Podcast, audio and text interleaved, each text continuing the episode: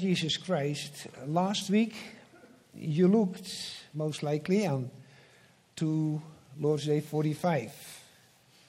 And you were probably reminded again that the Lord is pleased and that He will hear our prayers if we pray heartily and humbly, confidently, and obediently as Christ has taught us.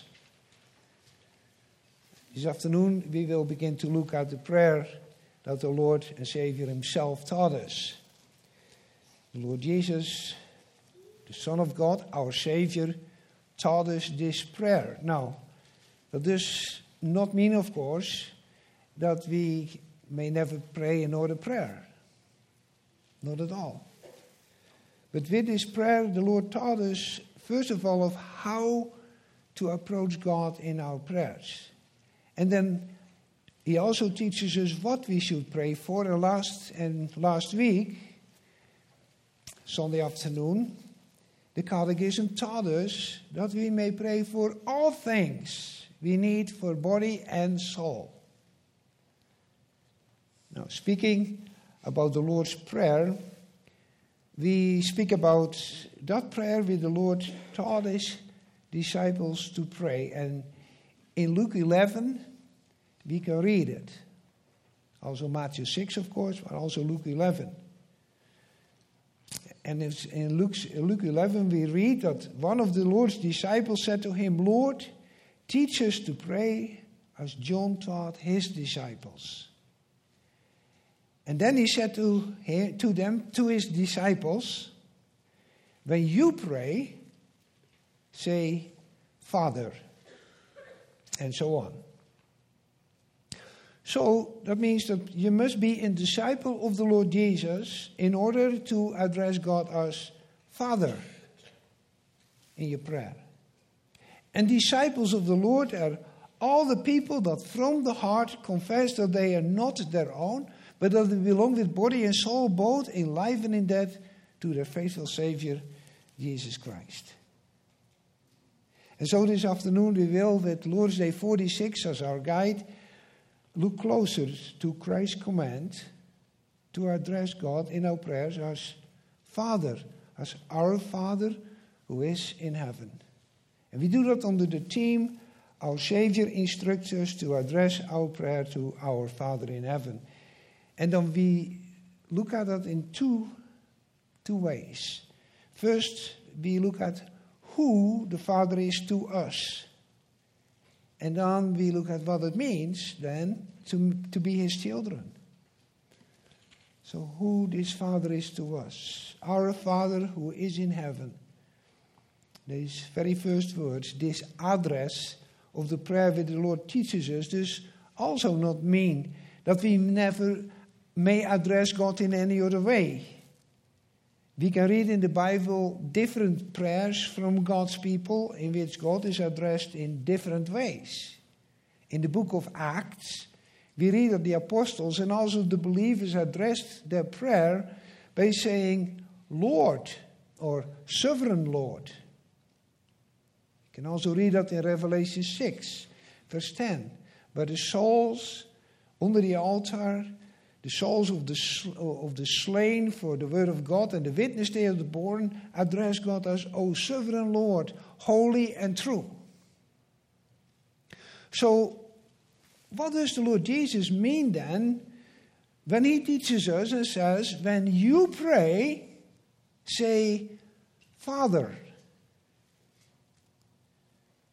What he means is that we may pray, yes, to the Almighty, the all knowing, the righteous and judge God, to the infinite, holy, and unchangeable and sovereign God, but that even before we pray, we must realize and believe that this great and awesome God is, for Christ's sake, our Father. That's what He is to us. That's to whom we pray our Father, our Heavenly Father.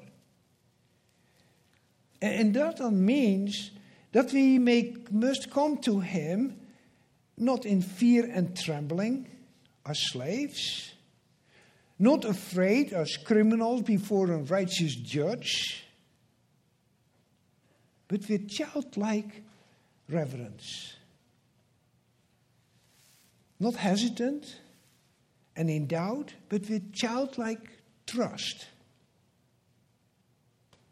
So it is then much about our attitude, our mindset by which we approach God in prayer. That's why the Lord Jesus said, when you pray, you say, Father.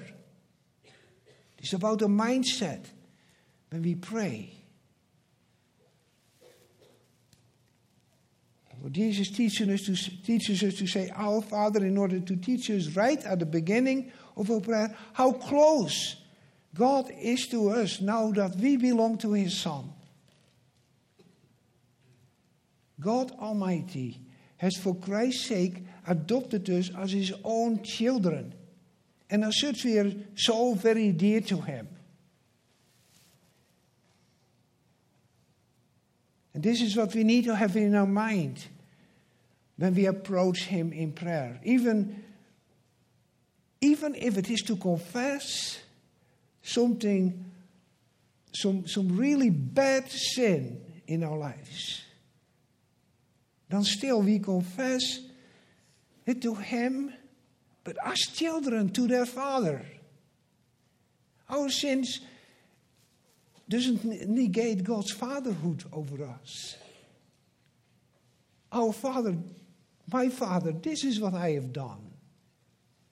And we don't cringe like a criminal before, before a strict judge.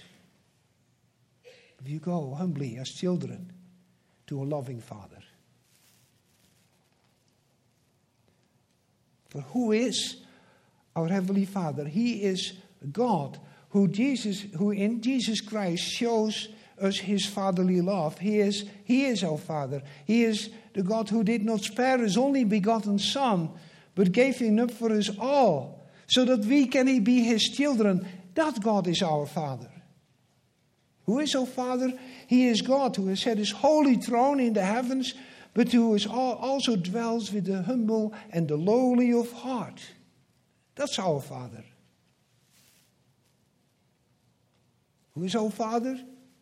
He is God who is holy and majestic and who rides upon the clouds, for whom the whole earth trembles, and he holds the whole world in his hand, but who at the same time is a father to the fatherless and to the a defender of the widows and the rewarder of all those who diligently seek him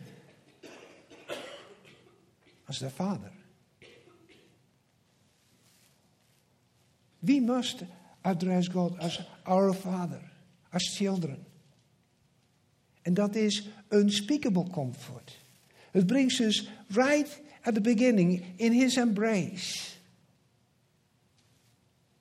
It turns God's holy throne into the throne of grace, where we may freely ask for all our needs, where we may freely pour out all our worries, our sorrows, our anxieties, our heartaches our lack of faith. You may address God as our Father. And so, brothers and sisters, take some time, think about it, meditate upon it. We may call God Almighty Father.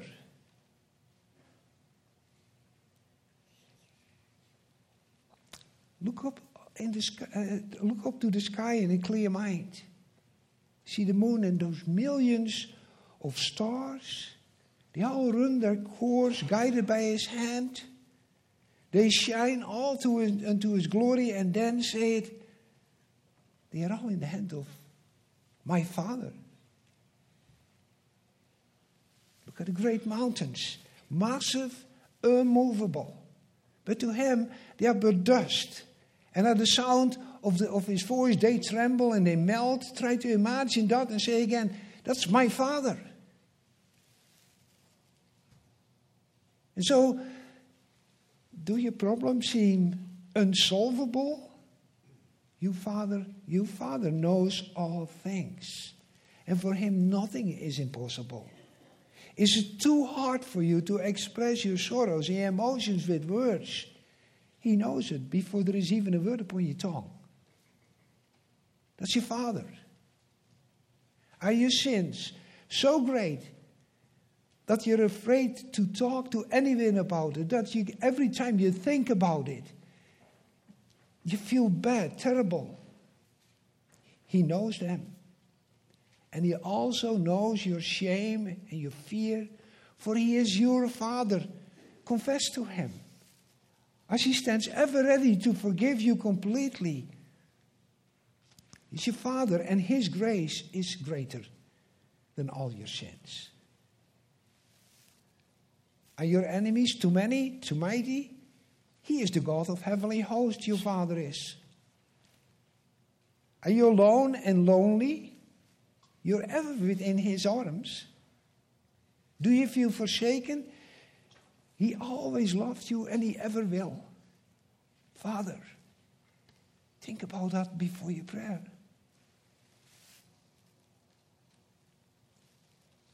Dat is how you draw near to Him.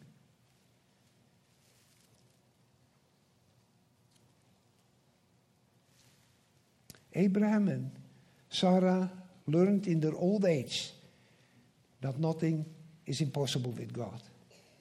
And they received a promised child.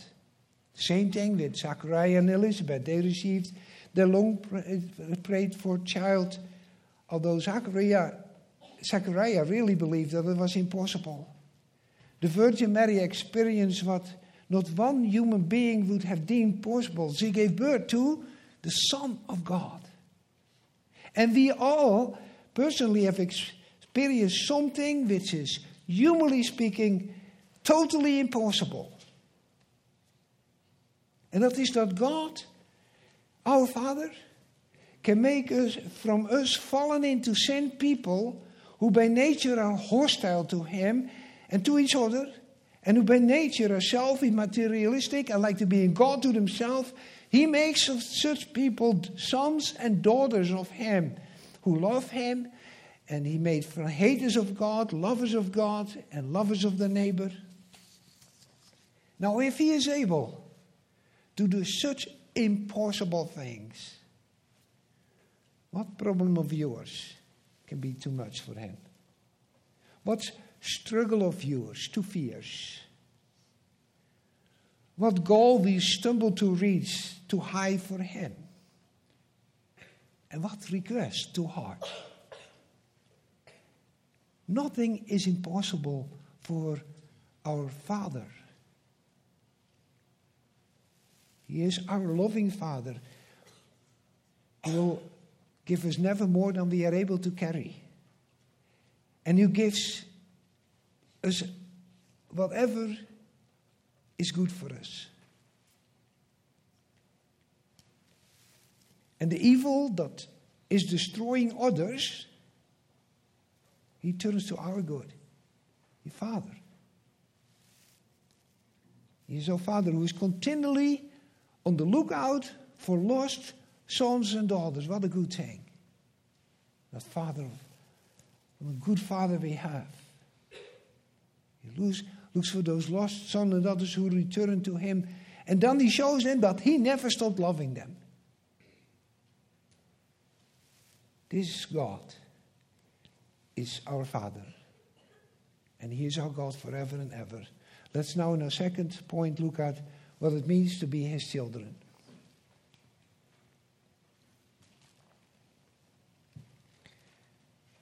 Now, so everyone who may call God his or her father may also call himself or herself God's child. And so, in a way, we could say that our praying is a child drawing near to its father. And it's so important for all of us to remember praying to our Heavenly Father is child's work. You see, somehow there is crept into the, eh, into the mind of many believers the idea that good prayer is difficult. And that prayer, and a good prayer, takes some special gift. Others believe that praying is much better when a lot of people pray for them. And, and they fondly announce that in a matter of hours they can have an, an enormous email chain or, or, or text chain, whatever you call it, Uh, and have 100 or more people praying for you.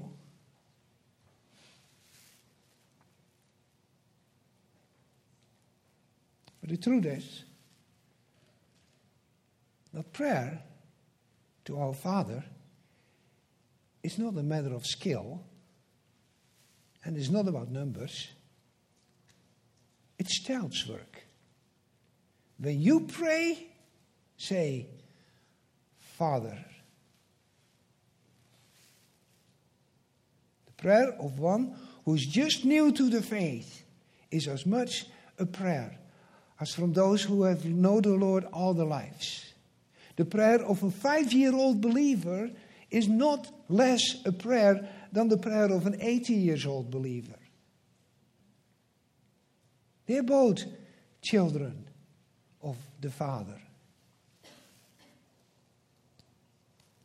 Now, when we then as, as children in our prayers draw near to our Heavenly Father, then that drawing near must not only be with our words, but we must have in our heart that childlike love and trust for God our Father. So, how do we get that? It is by meditating every time again upon the wonder that God Almighty is our Father, as He did in our first point. Without this childlike trust, we reduce our prayers to the prayers of those who do not have God as their Father. And if you do that, then God is still your Father, and He will act as your Father, but you do not experience the peace of having told your Almighty Father. Childlike prayer and childlike trust is asking for something and then trusting that your father heard you. And that he, in just the right time, will do what's best. He will take care of you. That's that trust. That's all it is. And so, if you do not immediately receive what you're asking for, you're just like a child. You may keep on asking for it. You may pray and do not give up, the Lord Jesus said. But at the same time, you strive to trust that what you receive from your Father is of all things the best.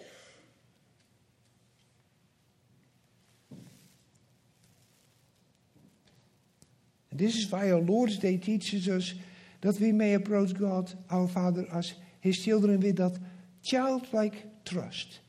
That childlike trust that He will much less deny us what we ask of Him in true faith than our fathers would refuse us the earthly things. What we ask of Him in true faith. And, and, and so sometimes you hear people saying that the Lord hears your prayers only if you really believe it. And it makes, have made a lot of, of believers somewhat hopeless at times.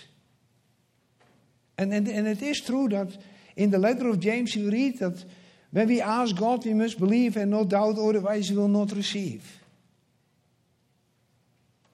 But that must never make us, God, God's children, think that our Father's answer to our prayer depends upon the power of our faith. Please don't think that. That it all depends on the strength of our believing, that that somehow sways our Father who loves us. Right? That's why we read a piece in, in Scripture. The Father Himself loves you.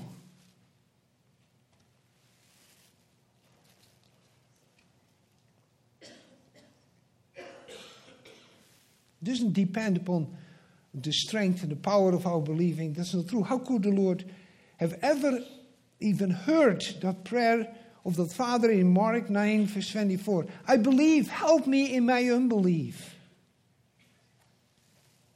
Asking in true faith means nothing more than that you believe that for the sake of your Savior, God is your Father.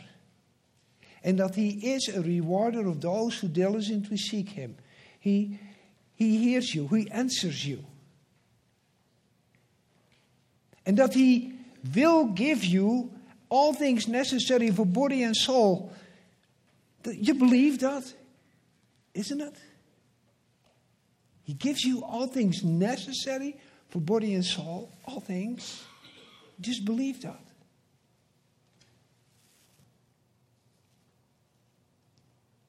You believe that your Heavenly Father loves you and that His ear is always open to your prayers, no matter how long, no matter how short.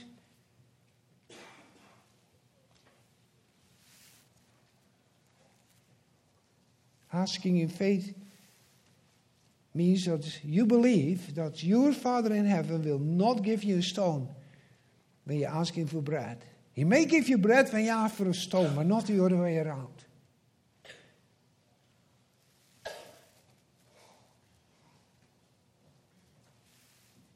Much more than our earthly fathers, He will give good things to His children, even the Holy Spirit, if you ask Him for these things. Asking in true faith means that, the, that you believe that He hears you and that He will do what's eternally best for you. That you believe that He has always loved you. That's asking in true faith. Yes, when we then look at ourselves, at our so often wavering faith, our struggle against our sins and unbelief, then we might say, Yeah, my faith is so weak. Why should He hear me? Well, the answer is that He hears us not for the sake of our faith either great or small. But that He always hears you just for Christ's sake. And that He always loves you just for Christ's sake. No, our prayer, our crying out to Him is not a test of our having faith. Our Heavenly Father will not grade our prayers. As a father has compassion on his children, so the Lord has compassion on those who fear Him. And he remembers that they are dust. No, your prayer is not a test of your faith, but it is the evidence of your faith, however weak it might be. Without faith, you would never pray to your Heavenly Father. Before you pray with your mouth, He is already listening to your heart. Isn't it awesome to be His child? So then, be his child. Live like and pray like his child. He is the chirping of the swallow and, he, and the cry of the ravens. How much more will he hear even the soundless sigh of your heart? Before they call, I will answer. And while they are yet speaking, I will hear, promises the Lord in Isaiah 65, verse 4. We are God's children. And it also means that we then also show, as our catechism says, childlike reverence to our Heavenly Father. Just as children are supposed to show reverence to their father, to their parents. Children showing reverence, and that sounds almost ancient in our time. We are living in the, in the age of the child. Reverence for your father and mother sounds like coming from an earlier century. Reverence, even respect for parents, is a concept that in our broader society has just disappeared. Many children, and you probably have seen it too, maybe experienced it, they act as if their parents exist only to please them. And that, in turn, is done by so many parents in our time are always catering to them. It's not a time, our time, that children have chores and serve their parents. It's more the time that parents, after a long day work, step in the car and drive them all over the province to attend all the things the children need. Things have changed, aren't they? But it is in this time, parents, that you need to teach, teach your children what it is to come with childlike reverence to their Heavenly Father. And that's very hard to do if they don't know what it is to have reverence for their earthly father. So ask the Lord for wisdom, for strength to teach your children reverence for their father and mother.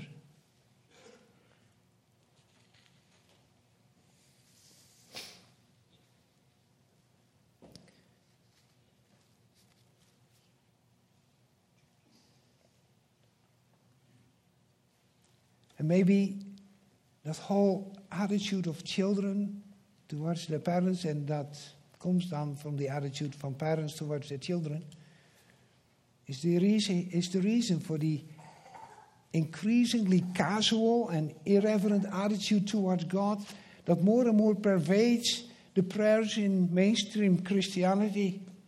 And but it also has snuck into the speech and the prayers of many of so-called conservative reformed people.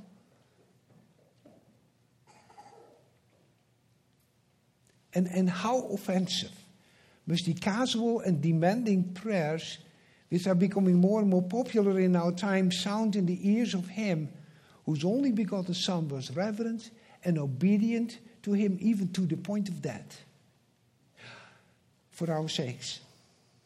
How insulting must be the casual tone of so many prayers in our time of, to him whose eternal Son prayed while the sweat of agony poured down like drops of blood upon the ground of Gethsemane. My Father, not my will, but yours be done.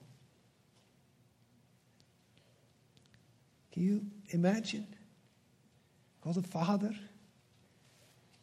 and then somebody talking to him like almost talking down to him. Maybe you've heard it too.